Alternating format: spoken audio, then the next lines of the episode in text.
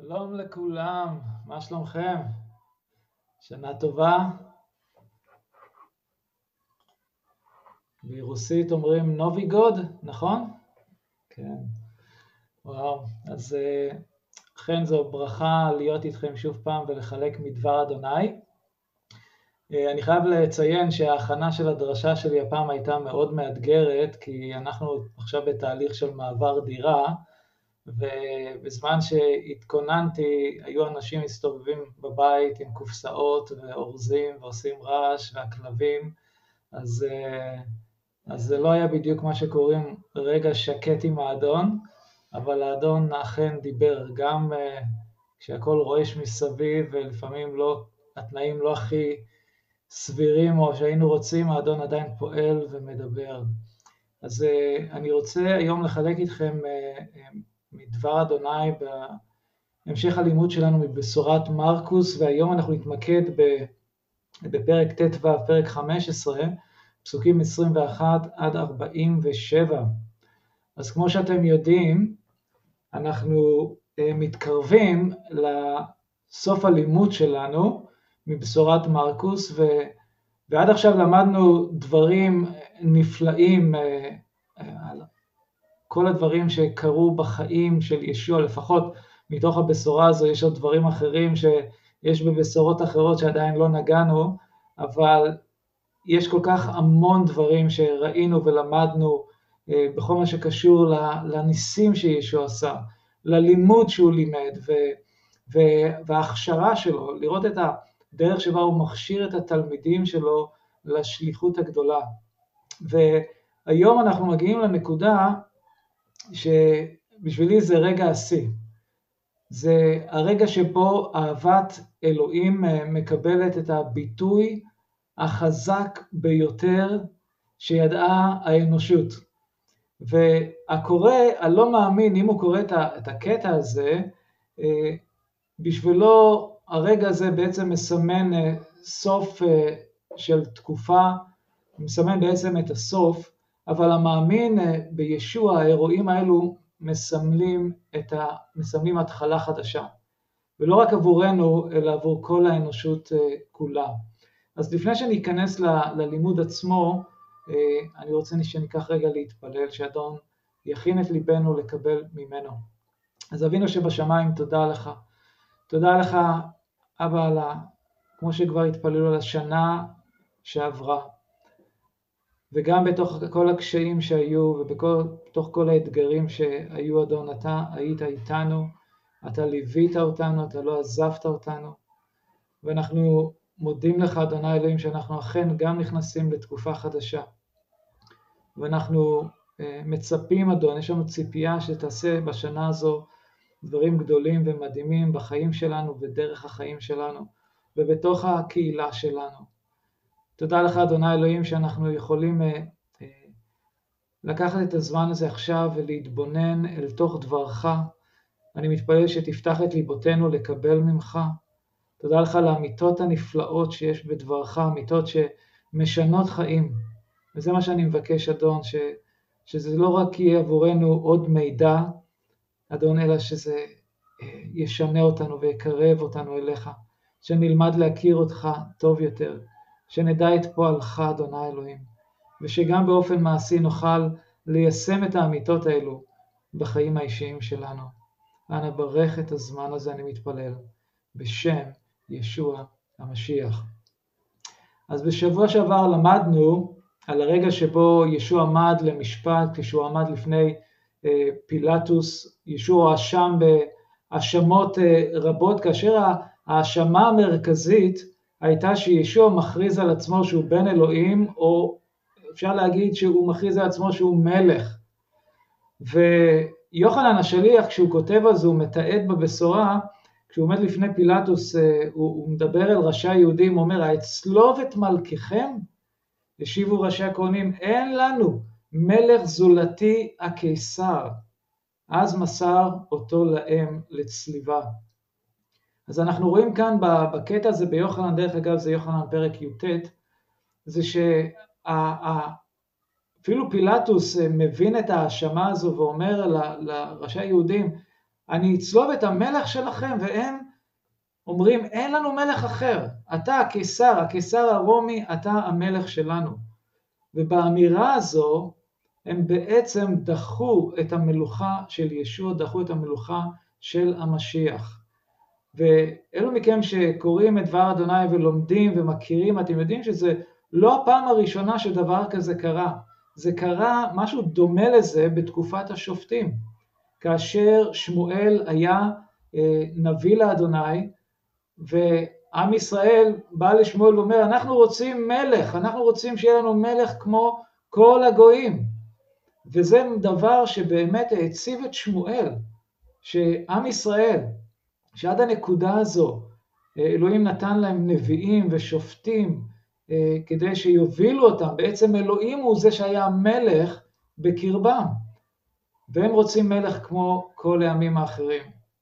וכששמואל הביא את זה לפני אלוהים, אלוהים אומר לו את הדברים האלו, זה בשמואל א' שמונה שבע, אלוהים, אלו הדברים שאלוהים אומר, כי לא אותך מעשו, כי אותי מעשו ממלוך עליהם.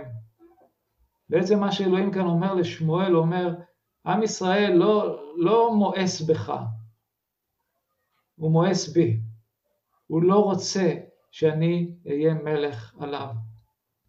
וכשאנחנו רואים את זה בסיפור של ישוע, שוב אנחנו רואים את, ה, את הדחייה של מלכות אלוהים על העם.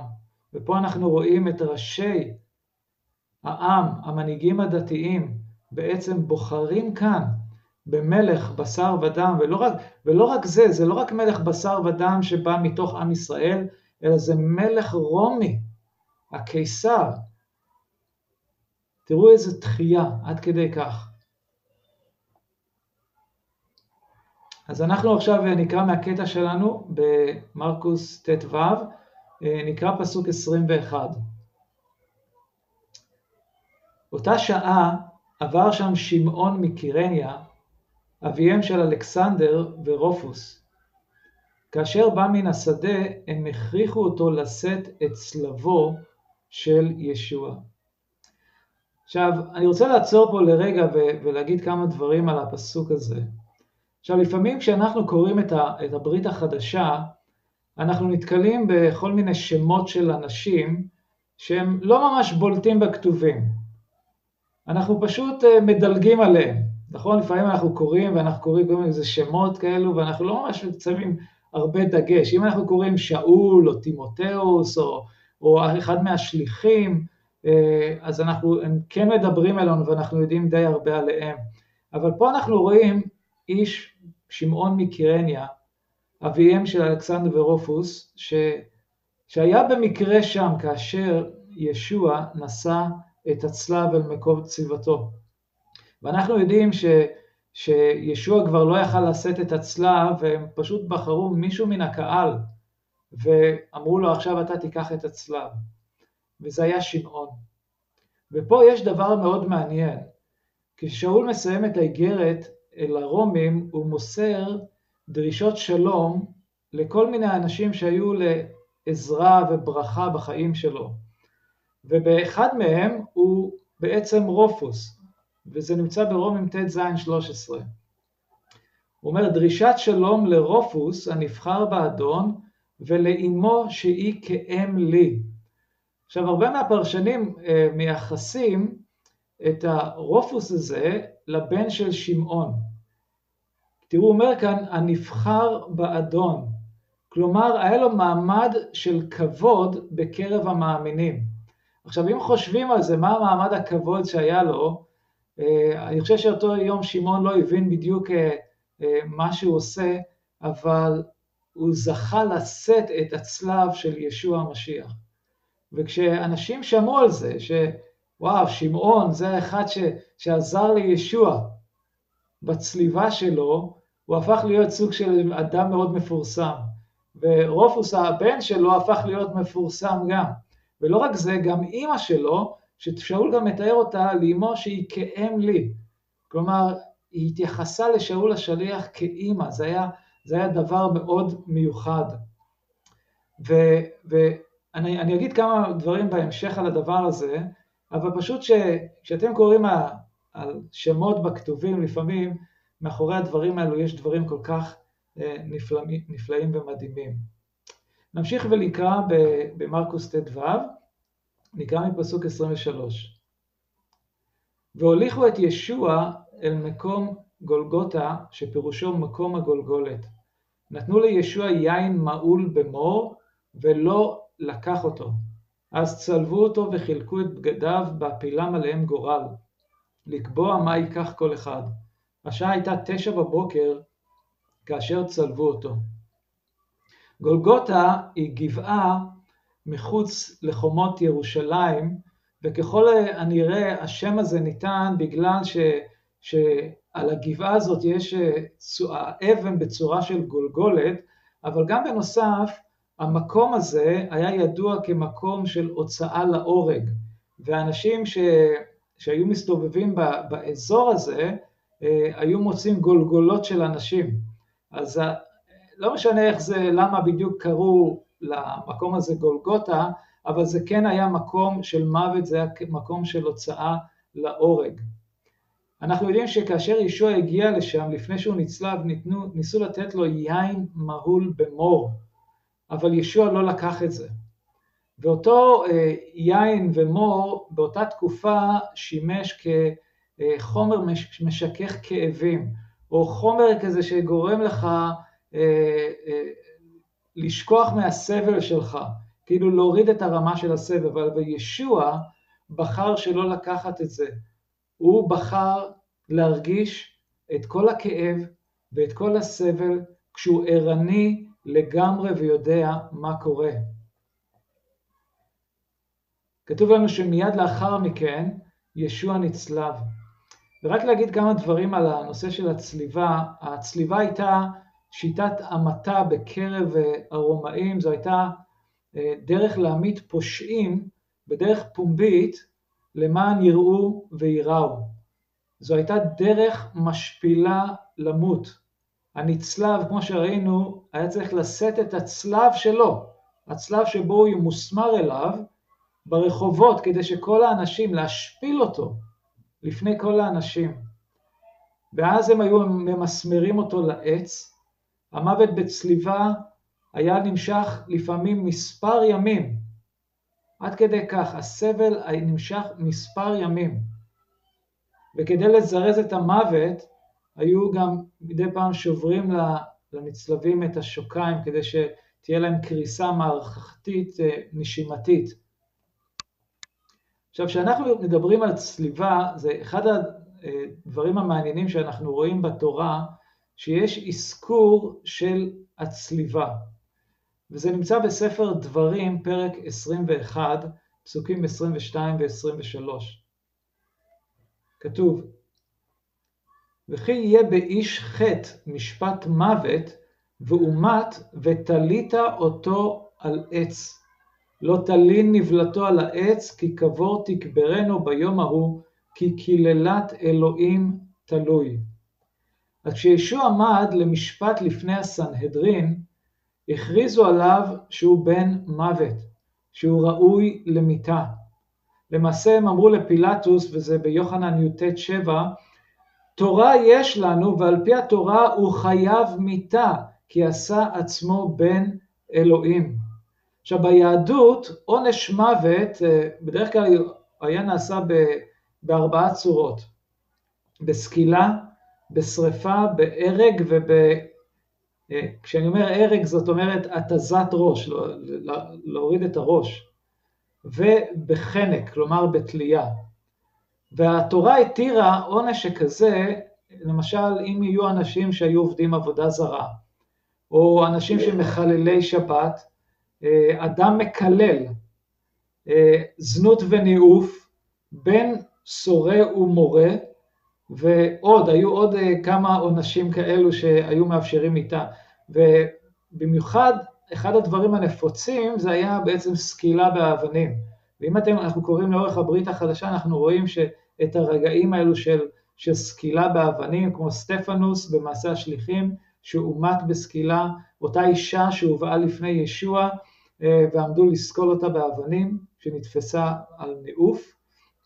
אז אנחנו רואים שעונש מוות זה משהו שהיה כן קיים ביהדות באותה תקופה. אבל אנחנו כאן רואים סוג של מיטה בצלב, שזה היה משהו שיהודים בדרך כלל לא היו עושים את זה. הם לא היו אה, ממיתים אנשים על צלב, זה היה משהו רומאי. אבל זה מעניין שרואים את זה בתורה, שכאשר יש עונש מוות, לתלות אותו על העץ. וכאן אנחנו רואים את החיבור המדהים הזה. עכשיו, כשאנחנו קוראים את הפסוק הזה מספר דברו, דברים, הוא אומר כאן, כי כללת אלוהים תלוי, כלומר, הכללה של אלוהים תהיה על אותו אדם. הכללה של אלוהים תהיה על אותו אדם. ואנחנו קוראים בספר דברים עשרים ושבע, פסוק עשרים ושש, על אנשים שלא מקיימים את התורה, וכתוב, ארור אשר לא יקים את דברי התורה הזאת לעשות אותם, ואמר כל העם אמן. כלומר, יש כללה, כשאנחנו משתמשים במילה ארור, זה בעצם מקולל. יש כללה על אנשים שלא יקיימו את התורה. ואחד הדברים שלאורך הדורות, גם רבנים, אתם מכירים, יש את המושג הזה, תורה שבעל פה, כל מיני פרשנויות של התורה עצמה. אז למשל, אם אנחנו רואים בתורה, אם בן סורר ומורה, צריך לסכול אותו, אז הם בעצם פירשו את זה עם, בוא נאמר, יותר חסד, לא הורגים ישר כל אחד, ש, כל ילד שבן וסורר ומורה, או כל אחד שנתפס בנעוף. אבל כן התורה היא, היא מאוד נוקשה. אדם שחטא, אדם שלא קיים את התורה, יש כללה עליו. והפסוק הזה, כשקראנו מספר דברים, הוא מופיע גם בברית החדשה, באיגרת אל הגלטים פרק שלוש. פסוק, נקרא מפסוק שלוש עשרה. המשיח פדה אותנו מכללת התורה, בכך שהיה לכללה בעדנו, שכן הכתוב אומר, כללת אלוהים תלוי על עץ, כדי שבישוע המשיח תגיע ברכת אברהם אל הגויים, למען ננחל על ידי אמונה את הרוח המובטחת. אז המשיח במותו על הצלב, הוא בעצם לקח על עצמו את הכללה שמגיעה לנו. הוא, כתוב לנו כאן שהוא פדה אותנו מכללת התורה, אותו, אותה כללה שעל אלו שלא מצליחים לקיים את התורה. אז כשאנחנו חושבים על ישוע, שהוא נלקח אל הצלב, אנחנו אומרים את זה בעצם, כן, הוא מת על חטאינו, הוא לקח את חטאינו, הוא לקח את הכללה שלנו, הוא לקח את העונש שמגיע לנו. וכאשר אנחנו לא מצליחים לחיות את חיינו על פי דבר אדוני, כשאנחנו לא מצליחים לעשות את מה שנדרש מאיתנו, יש לנו קורבן מכפר. יש לנו את האחד שלקח על עצמו את הכללה שמגיעה לנו. איזו ברכה זו. בהמשך קראנו שכאשר ישוע נצלב, השומרים שם אה, הפילו גורל על הבגדים שלו. וזה היה משהו שבדרך כלל היו עושים, אה, שהיו לוקחים את השלל מאלו שהיו נצלבים. וזה מופיע לנו בתהילים עשרים ושתיים, פסוק תשע עשרה, יחלקו בגדי להם והלובשי יפילו גורל. ואם אתם רוצים, בעצם מזמור עשרים ושתיים, זה מזמור מאוד מאוד חשוב שמתחבר לרגע הצליבה של ישוע, ויש שם כמה פסוקים בעצם שמצוטטים בזמן הצליבה של ישוע, ואחד מהם זה מה שקראנו עכשיו. אז הוא מזמור נבואי למה שהתרחש באותו יום, כאשר ישוע היה על הצלב. נמשיך ונקרא ממרקוס ט' ו' מפסוק עשרים וחמש. השעה הייתה תשע בבוקר כאשר צלבו אותו. מעליו היה קבוע כתב אשמתו מלך היהודים. ויחד איתו צלבו שני שודדים, אחד מימינו ואחד משמאלו, בזה התקיים הכתוב ואת פושעים נמנע. והעוברים שם גידפו אותו, הניעו ראשם ואמרו, אהה, הורס את בית המקדש ובונה אותו בשלושה ימים, הושע את עצמך ורד מן הצלב. כפי שראינו, ישוע הואשם בהמון האשמות, ואחת מההאשמות הייתה זה שהוא יהרוס את בית המקדש והוא יבנה אותו בשלושה ימים. כשישוע עמד לפני הסנהדרין, הביאו עדי שקר שהעידו. הם אמרו, זה אמר, אני יכול להרוס את היכל אלוהים ובשלושה ימים לבנות אותו. למעשה ישוע כן אמר את הדברים האלו, לא בדיוק כמו שהם אמרו, אבל העם והמנהיגים לא הבינו את פשר הדברים של ישוע. הם פירשו את זה באופן מילולי, כאשר כוונתו של ישוע הייתה אחרת לגמרי, כי הוא דיבר על היכל גופו. הדברים שישוע אמר מופיעים לנו ביוחנן פרק שתיים מפסוק תשע עשרה. ישיב ישוע ואמר להם, ירסו את ההיכל הזה ובשלושה ימים הקים אותו. הם אמרו, ארבעים ושש שנים נבנה ההיכל הזה ואתה בשלושה ימים תקים אותו? אך הוא דיבר על היכל גופו. לכן כאשר קם מן המתים נזכרו תלמידיו כי אמר להם את זאת והאמינו בכתוב ובדבר שאמר ישוע. בית המקדש בתקופתו של ישוע נבנה על ידי עולי בבל בראשית שיבת ציון, זה בתקופת בית שני בהנהגת זרובבל. הורדוס הגדול קיבל החלטה לשפץ ולהרחיב את בית המקדש והפך אותו למקום מאוד מאוד מפואר. בית המקדש היה המקום המרכזי בחיים הרוחניים של עם ישראל. זה היה מקום השכינה, מקום שבו הם עבדו את אלוהים, זה היה, הם היו מגיעים לחגוג את מועדי ישראל בעיר ירושלים, בתוך בית המקדש. למעשה בית המקדש היה הזהות של עם ישראל. בעוד רגע אני מדבר על איך זה מקבל ביטוי. אז הם מאשימים את ישוע, בהאשמה הזו שהוא יהרוס את בית המקדש. נמשיך במרקוס פרק ט"ו, מפסוק שלושים ושלוש. בשעה שתים עשרה בצהריים הסתרר חושך על כל הארץ עד השעה שלוש. ובשעה שלוש צעק ישוע בקול גדול, אלוהי, אלוהי, למה שבקתני, שתרגומו אלי, אלי, למה עזבתני. למעשה שוב זה ציטוט ממזמור עשרים ושתיים פסוק אחד. ישוע המשיח בן האלוהים, כפי שדבר אדוני מתאר לנו, והוא קודם לכל והכל קיים בו. ישוע שמעולם לא היה לבד, היה בהתחברות נצחית עם אלוהים האב. אפילו אמר, אינני לבדי משום שהאב איתי. אומר את המילים, אלי, אלי, למה עזבתני. מה גרם לאדון ישוע לזעוק את המילים האלו? כאשר ישוע היה על הצלב, כמו שראינו, הוא לקח על עצמו את אשמת החטאים שלנו, ובכך הוא ספג את זעם אלוהים, אותו הזעם שמגיע לחוטאים שכמונו. הוא לקח על עצמו את זעם אלוהים. הוא הרגיש את הניתוק הזה בפעם הראשונה מאלוהים, בגלל שהוא לקח על עצמו את חטאינו. בשנייה לקורינתים פרק חמש פסוק עשרים ואחת כתוב, את זה אשר לא ידע חטאת עשה לחטאת בעדנו, כדי שאנו נלבש את הצדקה של אלוהים בו. ישוע הרגיש את הניתוק הזה מאלוהים כדי לחבר אותנו לאלוהים. ישוע באותו רגע הרגיש שאלוהים עזב אותו כדי שאנחנו נוכל להתחבר לאלוהים. ישוע פתח את הדרך עבור כל אחד מאיתנו לבוא אל תוך נוכחות אלוהים האב. נמשיך במרקוס ט"ו שלושים ושבע.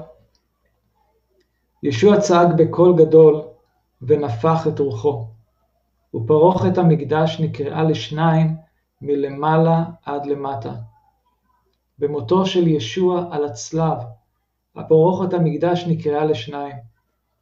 הפרוכת בבית המקדש זה היה מסך של בד שהבדיל לשני חלקים, את אזור קודש הקודשים בו עמד ארון הברית ואזור, ואז הרג את אזור הקודש שבו עמדו מנורת הזהב, מזבח הזהב ושולחן לחם הפנים. בשמות כף זין פסוק שלושים ושלוש כתוב על הפרוכת, והבאת שמה מבית לפרוכת את ארון העדות, והבדילה הפרוכת לכם בין הקודש ובין קודש הקודשים. המילה פרוכת, המשמעות שלה זה, זה סגר, זה כיסוי, זה מחיצה. קודש הקודשים היה המקום בו עמד ארון הברית, מקום השכינה, מקום שאליו נכנס הכהן הגדול פעם בשנה, וזה היה רק ביום הכיפורים. ביום הכיפורים, אנחנו כבר למדנו, ביום הכיפורים האחרון, היו מקריבים פר ושעיר, ודם פר השעיר היו מזים לפני ארון הברית בקודש הקודשים ועל הפרוכת בהיכל. הכהן היה מתוודה על עוונותיו, על העוונות של אחיו הכהנים ועל העוונות של עם ישראל. באיגרת אל העברים פרק תשע, פסוק, פסוקים אחד עשר ושתים עשרה, כתוב לנו, אבל המשיח בבואו להיות כהן גדול, לטובת העתידות, עבר במשכן גדול ומושלם יותר שאינו מעשה ידיים, כלומר שאינו שייך לבריאה הזאת, ובדמו הוא, ולא בדם שעירים ועגלים, נכנס אחת ולתמיד אל הקודש, והשיג פדות עולמים. הוא ממשיך בפסוק עשרים וארבע ואומר, הרי המשיח לא נכנס אל המקדש, אשר נעשה בידי אדם, ואשר הוא בבואה של האמיתי, כי אם בא אל עצם השמיים, להיראות אתה בעדנו לפני אלוהים. המקדש הארצי הוא תבנית של המקדש השמימי. ישוע המשיח בא אל המקדש השמימי להיראות בעדנו לפני אלוהים, ובדמו היקר שנשפך בעדנו הצדיק אותנו לפני אלוהים. הכהן הגדול היה נכנס אל בית המקדש הארצי פעם בשנה, הוא היה עוזה מאדם על ארון הברית, על הפרוכת, להשיג פדות עבור עצמו ועבור עם ישראל. וכאשר ישוע מת על הצלב, כשהוא נתן, שפך את דמו היקר, הוא לא הלך לבית המקדש בירושלים, אלא הוא הלך לבית המקדש השמימי, שזה המקום החשוב, ששם הדלת נפתחה בעדנו לבוא אל הנוכחות של אלוהים. ואני מאמין שכאשר אנחנו נעמוד לפני אלוהים, אנחנו נראה את ישוע, שא תבוח מלבני ושא תבל, אנחנו נראה את הסימנים של הצלב עליו. הקורבן יתקבל בשמיים. ובמותו של ישוע על הצלב, הפרוכת נקרעה מלמעלה עד למטה, והדרך אל קודש הקודשים נפתחה עבור כל מי שמאמין. כל אלו שמאמינים בישוע, שקיבלו את הסליחה בישוע המשיח, הדרך אל קודש הקודשים נפתחה באדם. ואנחנו יכולים לבוא בביטחון לפני כס החסד של אלוהים. כשישוע אמר לפני זה, ירסו את ההיכל, ובשלושה ימים הקים אותו, הוא דיבר על היכל גופו. השכינה עכשיו היא לא בבניין של אבנים, השכינה עכשיו הם בתוכנו. אנחנו, כמו שכתוב, ההיכל של רוח הקודש. יש אנשים שמצפים לבית המקדש השלישי, ושאלוהים יביא את השכינה שלו על בית המקדש השלישי, אבל אחים ואחיות, אני אומר לכם, אנחנו המקדש, אנחנו ההיכל של אלוהים, ואלוהים שם את רוחו בתוכנו. הדרך אל קודש הקודשים נפתחה בעדנו. עבור כל אחד מאיתנו, אנחנו יכולים לבוא אל הנוכחות של אלוהים. באיגרת אל העברים פרק ארבע, פסוקים די מוכרים, כתוב לנו בפסוק חמש עשרה ו-שש עשרה, כי אין לנו כהן גדול שאינו יכול לחוש עמנו את חולשותנו, אלא אחד שהתנסה בכל כמונו מבלי חטא, על כן נקרבה בביטחון אל כס החסד, לקבל רחמים ולמצוא חסד לעזרה בעיתה. יש לנו ביטחון לבוא לפני כס החסד של אלוהים. לבוא עם ביטחון, זאת אומרת לבוא עם אומץ. והמשמעות בעצם זה חופש דיבור. זה כאילו אתה יכול לבוא לפני אלוהים, ויש לך את החופש דיבור, אתה יכול לדבר עם אלוהים בכל רגע מתי שאתה רוצה. אני זוכר רגעים בצבא ש... ש... לא היית יכול לדבר עם המפקד, במיוחד בטירונות, היית צריך לבקש אישור כדי לדבר. ופה יש לנו חופש דיבור. זה כאילו אני, אני יכול לבוא ולשפוך את הלב שלי לפני אלוהים, לספר לו על כל מה שאני עובר, גם הדברים הטובים, גם הדברים הפחות טובים, ולדעת שהוא שומע אותי. הוא שומע אותי. ויש לנו גישה אל כס החסד כל הזמן. כל הזמן. לפעמים אנשים אומרים תתפלל בשבילי, ואנחנו כן, זה חשוב להתפלל אחד עבור השני, אבל לפעמים יש כאלו ש, ש, שאני שומע במילים שלהם, תתפלל אתה, כי אתה יש לך קשר מאוד טוב עם אלוהים, אז אלוהים ישמע אותך. כאילו ההליכה שלך כל כך טובה עם אלוהים, זה כאילו הופכו אותך לאיזה סוג של קדוש, ויש לך איזה קשר מיוחד עם אלוהים, שלאחרים אין אותו ממש. אחים ואחיות, לכל אחד מאיתנו, יש את הקשר הזה עם אלוהים. הדלת נפתחה אל הנוכחות של אלוהים עבור כל מי שמאמין, וזה לא משנה אם אתה יום אחד באמונה, או שאתה חמישים שנה באמונה. אנחנו יכולים לבוא לפני כס החסד של אלוהים, ולספר לו, וכל מה שיש בלב שלנו, להרגיש שאנחנו יכולים לבוא ללא פחד, ולשפוך את ליבנו.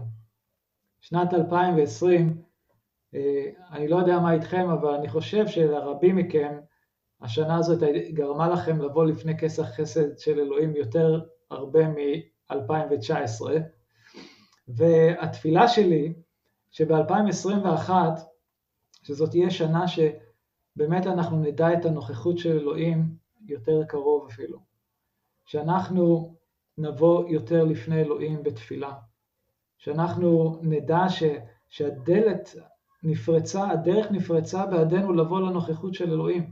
ישוע שילם מחיר יקר כדי לפרוץ את הדרך הזו בעדנו. ובוא ננצל את זה. בוא ננצל את הדבר הנפלא, את המתנה היקרה הזאת שניתנה לנו, את היכולת לבוא לפני הנוכחות של אלוהים. נמשיך ונקרא במרקוס ט"ו. יש המון דברים בקטע הזה, אבל אין סיכוי שאני אוכל לגעת בכל הדברים האלו, אבל אני אחלק את הדברים שהרגשתי שהאדון נתן לי מתוך הקטע. אז מרקוס ט"ו נקרא מפסוק ארבעים ושתיים. לעת ערב, ומאחר שהיה ערב שבת, בא יוסף איש רמתיים חבר סנהדרין נכבד, שהיה גם מחכה למלכות האלוהים. העז ובא אל פילטוס, ביקש ממנו את גופת ישוע. פילטוס התפלא שהוא כבר מת, קרא לשר המאה ושאל אותו אם ישוע כבר מת. כשנתברר לו הדבר מפי שר המאה, נתן ליוסף את הגופה, ויוסף קנה סדין, והוא הוריד אותו ועטף אותו בסדין, הניחו בקבר חצוף בסלע וגלל באבן על פי הקבר. אז לקראת סוף הקטע שלנו מופיע, מופיע עוד דמות בשם יוסף, יוסף איש הרמתיים. מה שאנחנו יודעים עליו, על האיש הזה, שהוא היה חבר סנהדרין, הוא היה איש נכבד, הוא היה איש עשיר. בבשורת מתי כתוב עליו שהוא נעשה לתלמיד של ישוע. בבשורת לוקס כתוב שהוא היה איש טוב וצדיק ומחכה למלכות אלוהים, ולא הסכים לתוכניתם ולפועלם של שאר הראשי היהודים הפרושים והסנהדרין. כתוב לנו שבבשורת יוחנן, שהוא היה תלמידו של ישוע בסתר מפחד ראשי היהודים. אז אותו יוחנן, זה שלקח את גופתו של ישוע, והטמין אותו בקבר שלו בעצם. הוא היה תלמיד של ישוע בסתר. והסיבה שהוא היה תלמיד של ישוע בסתר, כתוב בגלל מפחד ראשי היהודים.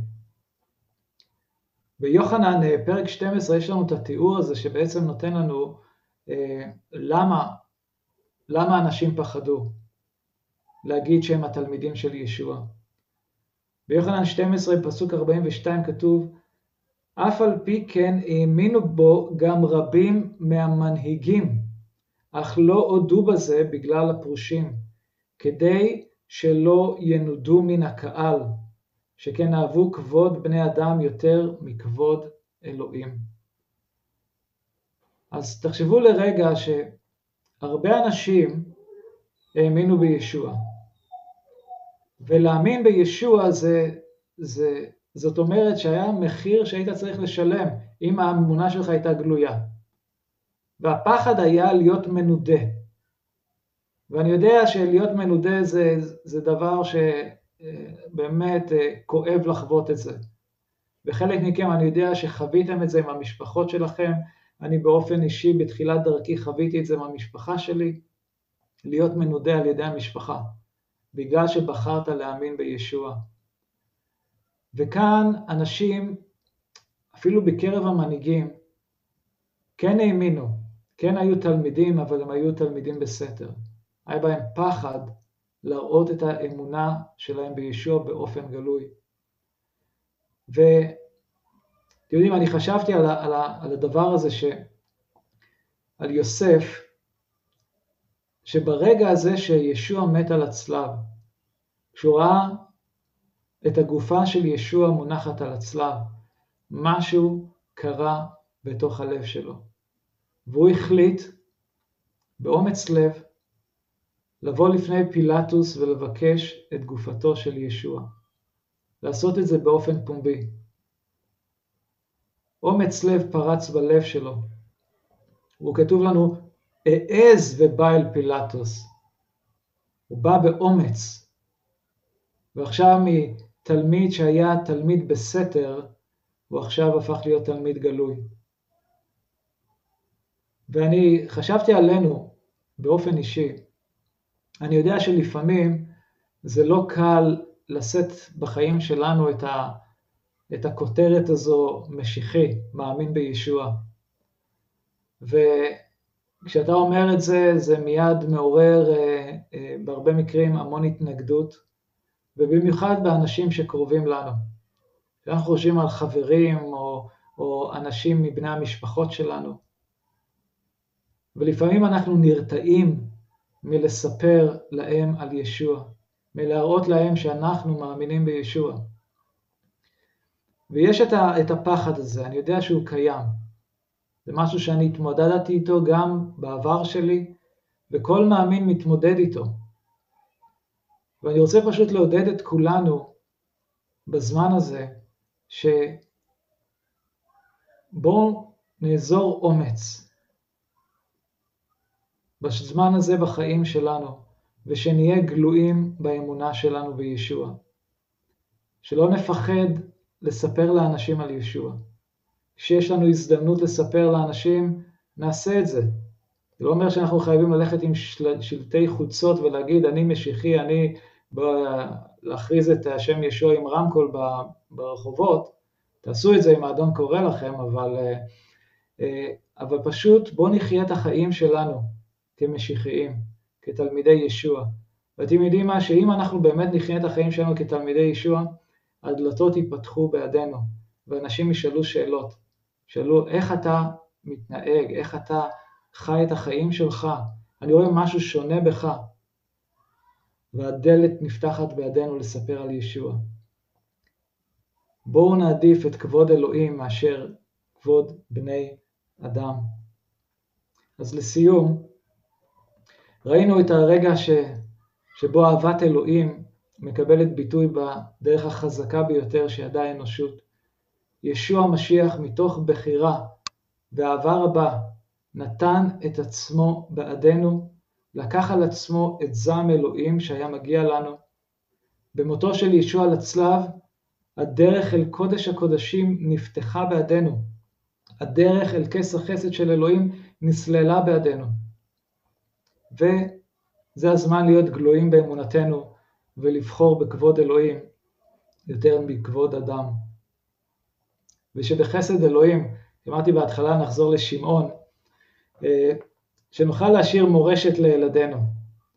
כפי ששמעון מקרניה השאיר עם בנו רופוס, שיום אחד יאמר על ילדינו הוא הבן, הבת של, אה, חנה, כן, אני, אני מכיר את חנה.